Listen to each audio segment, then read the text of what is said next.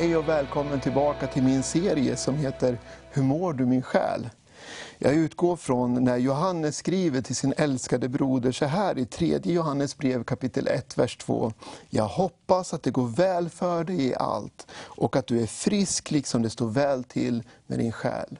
Jag heter Mikael Hansson, jag är beteendevetare och pastor i Siljansnäs frikyrka, Leksands kommun. Jag har de senaste 17 åren arbetat med ungdomar på många olika sätt och innan jag blev pastor så arbetade jag som skolkurator i ett antal år.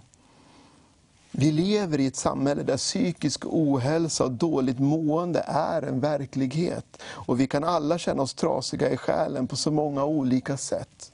Depression, ångest, stress, utbrändhet, ensamhet. Olika psykiska sjukdomar, missbruk och beroenden är några av de saker som kan plåga oss i vår omgivning. Vi lever i en trasig värld. Men mitt i allt detta tunga så finns det vägar att komma ut ur detta. Det finns frihet och det går att må bättre. Några saker kan vi göra själva, andra saker kan vi behöva be om hjälp för att få ordning på i våra liv. Och Det finns ingen skuld eller skam i att må dåligt. Och det finns ingen skuld eller skam i att behöva be om hjälp. Jag är inte psykolog eller terapeut, så jag kan inte bota eller fixa någon. Men jag känner honom som kan möta dig och som kan förvandla ditt liv och din situation. Han som vill att du ska vara frisk och som vill att det ska stå väl till med din själ. Via mina studier till beteendevetare och min erfarenhet av att möta människor som mår dåligt på så många olika sätt, så jag har tydligt sett i skriften hur man kan vårda en själ, sin egen och andras. Själavård om man så vill. Med skriften som utgångspunkt så kommer jag visa på olika, olika hjälp till själens helande. Hjälp både till dig som kanske mår dåligt, men också till dig som har människor i din närhet som kämpar. Du kanske är en stödjare av något slag och även du behöver påfyllning och även du har rätt att må bra. För även om Bibeln kan anses vara en bok full av goda råd eh, som man ska leva sitt liv efter, så är det inte ännu en sån här bok som är hjälp till självhjälpsbok som finns på våra bibliotek och våra bokhandlar. Bibeln ger goda råd, men de råden är uppbackade av den uppståndne Kristus själv. Och han har sänt oss den helige Ande till att vara vår hjälpare, vår tröstare, vår vägledare och vår kraft.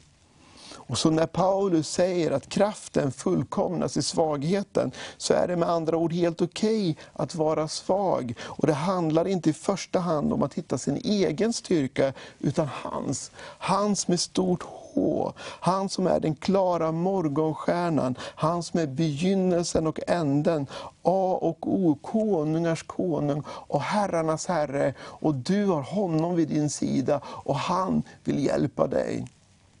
Förra avsnittet så lade jag grunden till Guds upprättelseplan. Och idag vill jag bli lite mer konkret. Jag vill tala om våra tankar, våra känslor och våra handlingar, vad vi gör. Om tanke, känsla och handling. De här tre påverkar varandra. Och Det kan vara så att man har kamp på något av de här områdena. Man kan ha eh, jobbiga känslor eller man kan ha tankar som, som rusar i en sinne på olika sätt. De tankarna kan studsa runt på ett vilt hav som om det vore en korkbåt eller någonting. Och man kan ha stora problem där.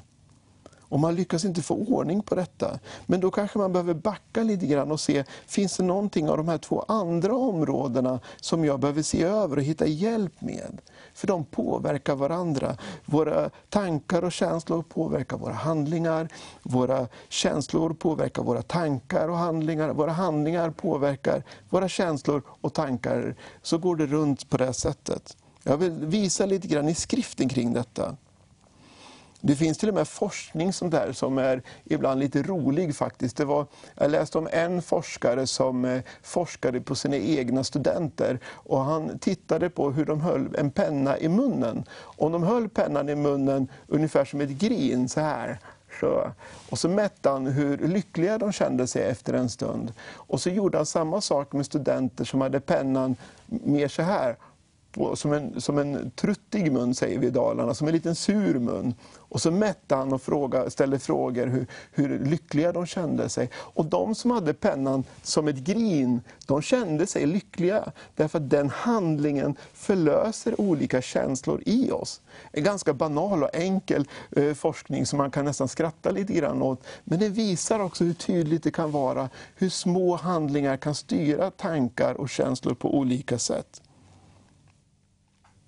För om vi är lite ärliga, när du är för hungrig, när du är för trött eller för stressad, vad tänker du och känner då jämfört med när du är mätt, ostressad, pigg och glad? Det, det, det brukar vara en himmelsvid skillnad.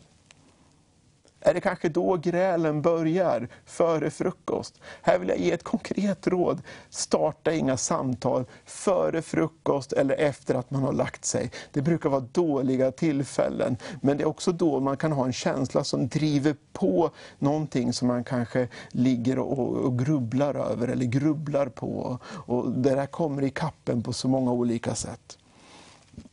Jag vill tala först om våra tankar. Tankar kan snurra runt oss som vilda getingar i huvudet på oss. Tankar av förvirring, ångest, osäkerhet, rädslor, katastroftankar. Ibland så vet vi till och med att den där tanken, den där är ju inte sann. Det där är, ju inte, det där är en helt onödig tanke, men vi får inte stopp på den. Och så tänker vi samma sak dag ut och dag in och så får vi inte stopp på dem. Ordspråksboken kapitel 25, vers 28 säger så här att som en nedbruten stad utan murar är en man som inte kan styra sitt sinne. Och Det här är inte ett ord av klander eller dömande till den som har problematiskt på det sättet, utan det är mer en beskrivning på hur oskyddade vi är när, när, när vi inte får kontroll på våra tankar. När de rusar åt alla håll. Det är så lätt att gräva ner sig i en grop när, som man inte kommer ur när man tänker samma sak om och om igen. Och Det är otroligt svårt att få stopp på de här tankarna bara i sig själva. Faktum är att Paulus talar lite grann om det här också. I andra Korinthierbrevet kapitel 10, vers 4 så står det så här. De vapen vi strider med är inte svaga, utan har makt inför Gud att bryta ner fästen. Ja, vi bryter ner tankebyggnader. Du vet, dina tankar, när vi tänker en sak och så kan det bara växa i huvudet på oss och till slut så har vi ett helt höghus på huvudet av tankar. Det är tankebyggnader. Och, och fortsätter i vers 5. Och allt högt som reser sig upp mot kunskapen om Gud. Och vi gör varje tanke till en lydig fånge hos Kristus. Vet, en tanke som att du inte skulle vara älskad av Gud, den är inte sann, för Gud är kärlek. Det finns ingenting du kan göra för att han ska älska dig mindre. Det finns ingenting du kan göra för att han ska liksom älska dig mer. Du är älskad av Gud, rakt upp och ner. Och tänker du en tanke om att det, att det inte är så, då har du som en tankebyggnad som reser sig upp mot kunskapen om Gud, för Gud är kärlek. Den går fullständigt i krock med Guds vilja för dig. Och Sådana här tankar bryter ner oss. Det påverkar våra känslor, det påverkar våra handlingar. Vi kan också ha fobier, omotiverade rädslor. En fobi är alltså en omotiverad rädsla. Någon, man är rädd för någonting eller känner avsky för någonting som man egentligen inte behöver känna så inför. Och Vi kanske tänker att det finns saker vi ska undvika och då börjar det påverka oss. Här skulle jag vilja ta ett eget exempel som jag tycker är lite komiskt från mitt eget liv, men jag har sagt det offentligt eh, så att jag kan lika gärna berätta det här också. Eh, jag har jobbat i ett antal år i skolans värld och jag har jobbat med elevers mående som kurator och lite andra befattningar också. Eh, och om ni föreställer er en, en rektor som får höra talas om att en av hans elever mår dåligt. Då lägger rektorn sin, sina, sin, sin panna i djupa veck och så går de till kuratorn och så säger till kuratorn, jag behöver prata med dig. Problemet är bara att jag har alltid haft en liten, helt omotiverad rädsla för rektorer och rektorsrum. Jag har alltid tyckt det var lite läskigt att prata med rektorer, trots att det har varit så att säga, mina närmaste chefer och mina närmaste medarbetare. Men tänk er då när jag har den här grundkänslan av att vara lite rädd för rektorer. Och så kommer rektorn in på mitt rum, när jag var kurator då innan, med pannan i djupa veck och säger, jag behöver prata med dig. Jag blev livrädd. Jag visste inte vart jag skulle ta vägen, jag visste inte vad jag skulle göra. Så jag följde med rektorn in på, på hans eller hennes rum och, och tänkte att nu är det slut, nu får jag sparken, nu är det kört. Jag tänkte så här varenda gång. Och vi sätter oss ner och rektorn stänger dörren och, och så säger rektorn, ja den här eleven mår så dåligt. Och då fattar jag att det handlar inte om mig, utan det handlar om en elev. Då kom nästa känsla, en lättnad. Åh vilken tur! Det var inte jag som hade gjort något dumt, det var någon annan som mådde dåligt. Och då fick jag dåligt samvete för att jag tyckte det var skönare att någon mådde dåligt jämfört med att jag inte... Och så blev det ett totalt kaos. Och någonting i mig, långt ner i den känslan sa, gå aldrig mer tillbaka till den arbetsplatsen, sluta jobba på skolor, sluta. Men då hade jag ju inte kunnat hjälpa människor på det sätt som jag gjorde som skolkurator. Det var en tanke som påverkade mina känslor och hade kunnat påverka mina handlingar om jag inte hade varit vaksam. Och här kommer ett råd som absolut inte står i Bibeln, men det är många psykologer som använder det här begreppet för det råkar vara så träffsäkert. Eh, de brukar säga så här, dra ut trollen i ljuset, då spricker de. Det är inte från Bibeln alls, utan det är från sagor någonstans med, med troll i djupa skogar och, och, allt vad det kan innebära. Och när de kommer ut i solskenet, då spricker de. Så är det med våra tankar också. Att vi kan ha tankar som rusar runt, Testa att säga de tankarna till någon som du har stort förtroende för, som du kan lita på. Och se vad händer när du säger det här högt ska såklart vara en klok person. Jag valde att göra så med, de här tankarna, att berätta det här för de här rektorerna som jag, hade, som jag arbetade vet du, Jag blir alltid lite rädd när du, frågar, när du liksom ber mig komma in på ditt rum. Så där. Och några av de här rektorerna, särskilt två stycken manliga rektorer, de tyckte det här var så roligt så att de varenda gång de hade något att säga till mig, då, då tog de i ännu mer. Micke, jag behöver prata med dig. Men, det var lite roligt på något vis, men samtidigt så hjälpte det mig ur den här obehagliga känslan, och helt onödiga tanken. Eh, på ett sätt, så när jag vågade prata om det, så blev det lättare att hantera. Det finns en favoritvers som jag älskar i samband med det här med, med våra känslor, eller vårt förstånd som Bibeln oftast skriver om. Filipperbrevet 4 och 7. Då ska Guds frid, som övergår allt förstånd, bevara era hjärtan och era tankar i Kristus Jesus. Fantastisk vers som jag så ofta kommer tillbaka till. Jag vill tala lite, ni märker att eh, tankar och känslor går ihop i varandra redan här och handlingar. Jag vill tala lite grann om känslor. I Ordspråksboken kapitel 17, vers 22 så står det så här. Glatt hjärta ger läkedom, brutet mod suger märgen ur benen. När vi har känslor där vi känner hopplöshet eller ensamhet eller att allt är kört, hoppet har försvunnit, modet faller, då tappar vi så mycket energi och så mycket ork och vi, vi får det så kämpigt. Och sannoliken att det märks i våra handlingar, i vår kroppshållning, vad vi säger, vad vi väljer att göra och inte göra. kan vara en fruktansvärt tuff situation att känna så. Ibland har jag hört människor säga så här, och i god intention, helt god avsikt, men jag har hört dem säga, så ska du inte känna. Men hur lätt är det? Om jag känner någonting, en stark känsla som fullständigt tar över, och så säger någon, känn inte så. Det, det, det, det, säger sig självt att det går liksom inte riktigt att komma runt det. Och jag förstår att man menar väl, men det, det blir ju inte riktigt rätt där. Och Det första jag vill säga, för jag vill säga några saker om känslor. Det är att Jesus hade väldigt god kontakt med sina känslor. Han grät, han blev arg så att han till och med välte bord. Han hade ångest i Getsemane och så vidare. och så vidare. Han var en person full av uttryck, av känslouttryck. Och det, det betyder också att han förstår våra känslor. Och det är väldigt skönt tycker jag. Han hade samma känslor som vi. Och man brukar tala om grundläggande känslor som alla människor på hela jorden har. En forskare säger lite olika om antalet här, men man är ganska överens om, om att glädje, sorg, rädsla, ilska och en del lägger också känslan skuld till detta. Eh, och så finns det en del som lägger till fler känslor som är nyanser av de andra. Att det är grundläggande känslor som alla människor har på olika sätt och vi uttrycker dem på olika sätt i olika kulturer och så vidare. Men vi har dem alla. Och det jag vill säga, min förra pastor i Insjöns frikyrka, hon sa alltid att känslor är bra tjänare men dåliga herrar. Det är väldigt sant, det är alltså inte jag som har kommit på det, det är säkert många andra som säger så också.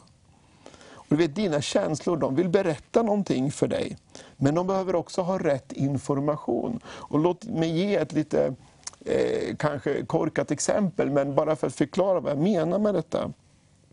Låt oss säga att du åker på semester långt bort, och så ringer grannen och säger, det har varit inbrott i, i, i ditt hus. Det, det, det, är någon har brutit sig in och polisen är här och det, har liksom, det, det, är någon som har begått ett inbrott och tagit alla dina saker. Hur skulle du känna då? Du skulle få panik, du skulle vilja packa dina saker och åka hem. Du blir arg, du blir rädd, du känner dig kränkt. Alla starka negativa känslor får dig att vilja kasta ihop dina saker och åka hem. Men så ringer grannen igen och säger, förlåt, det var, det var inte ditt hus som hade brutit sig in utan det var en annan grannes hus som hade brutit sig in. Då kommer nästa känslor, av lättnad kanske. Du vet, och alla de här känslorna var ju på ett sätt helt onödiga, för de byggde ju inte på sanning att någon hade brutit sig in hos dig. Ta in den tanken för en sekund. Vad bygger dina känslor på för information? Stämmer informationen som dina känslor som styrs av eller får bränsle av? En annan sak jag vill säga om känslor är att alla känslor är lika viktiga. Det finns inga dåliga känslor. Självklart vill vi hellre känna glädje än sorg, så är det ju. Men varje känsla är viktig och varje, ingen känsla är dålig, för de vill hjälpa oss i en situation där vi behöver pro, pro, processa någonting. Glädje har ju oftast att göra med gemenskap med andra människor på olika sätt. Eh, sorg handlar om att vi ska, måste stanna upp och, och processa en situation där vi har förlorat någonting som var oss kär. Rädsla säger att vi ska akta oss för någonting. Ilska säger att vi ska försvara någonting. Skuld säger att vi kanske har gjort någonting fel. Men här måste vi ha rätt information för våra känslor, annars går vi vilse. En annan sak jag vill nämna om känslor, det är att du har rätt till dina känslor. Du har också rätt att släppa ut dem, men inte hur som helst. Om du blir så arg så att du kastar stolar genom fönstren, då blir det dyrt.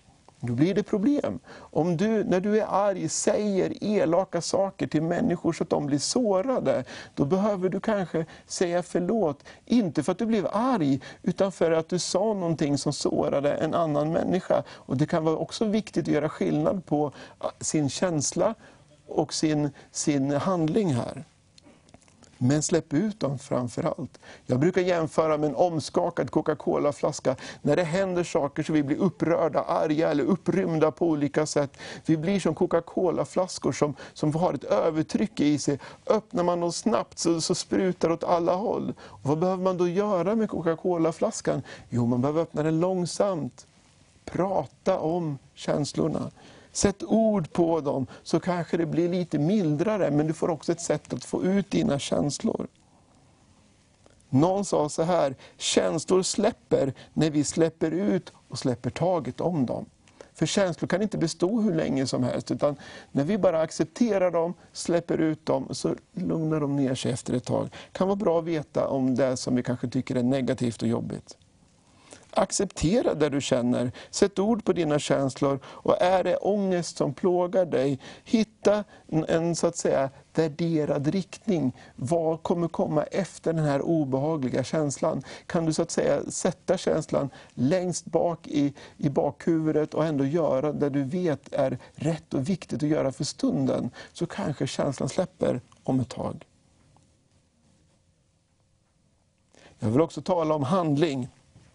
Här har vi också ett lysande exempel från Jesu liv. Den världens mest berömda predikan, bergspredikan. Jesus predikar i tre kapitel i början på Matteus evangeliet, kapitel 5, 6 och 7. Och han predikar och varje ord han säger, varje mening förtjänar ett helt eget seminarium. Det är så laddat av visdom och av, av kontakt med himlen i varenda ord som han säger där. Och i sista sista meningarna så säger han, var ordets görare och inte bara dess hörare. Bygg ditt liv på en fast grund genom att göra Guds ord och inte bara höra Guds ord. Här måste vi göra saker. Och jag fick ett väldigt levande exempel för mitt eget liv här för ett par år sedan. Här kommer ännu ett exempel från mitt eget liv. Det var nämligen så här, jag hade på jobbet lyft ett bord väldigt dåligt och jag har ju passerat 40 så att jag är 45 nu. så att det, det, det, det tog i i ryggen och det gjorde så ont. Jag fick så ont i ryggen. Och Det här var före sommaren och jag gick och haltade med den här ryggen ett tag. Och sen I slutet på sommaren så hade vi vår tältkonferens som vi alltid alltid har i församlingen. Och det är fantastiska väckelsemöten i det här tältet men bänkarna är inte jättesköna om jag ska vara helt härlig. Och Särskilt inte om man redan har ont i ryggen, långt ner i ländryggen tror jag det heter. Så jag fick ju bara mer och mer ont och jag satt ju på varenda möte där och det gjorde bara mer och mer ont. Och till slut på en kväll så gick jag fram för helande och ett par syskon i församlingen bad för mig så att jag skulle bli frisk i ryggen. Och ryggontet släppte sådär. Det bara försvann rakt av. Jag var så glad, så dagen efter så vittnade jag i gudstjänsten. Jag har blivit helad, till och med pastorn kan bli helad. Det tyckte alla var fantastiskt. Och så går det en vecka och så kommer ryggontet tillbaka. Och jag blev helt ärligt så besviken. Och jag bara kände, inte ens pastorn kan behålla sitt helande. Hur illa är inte det? Om inte jag kan behålla mitt helande, vem ska då behålla sitt helande? Och jag var helt ärligt besviken på Gud och mitt helande. Och jag var hemma och jag grinade inför Gud. Och Gud, du botar mig. Nu kommer ju folk se att jag har ont i ryggen igen. Hur ska jag göra nu? Och jag har ju vittnat om att jag blev helad. Och vad är det här för vittnesbörd?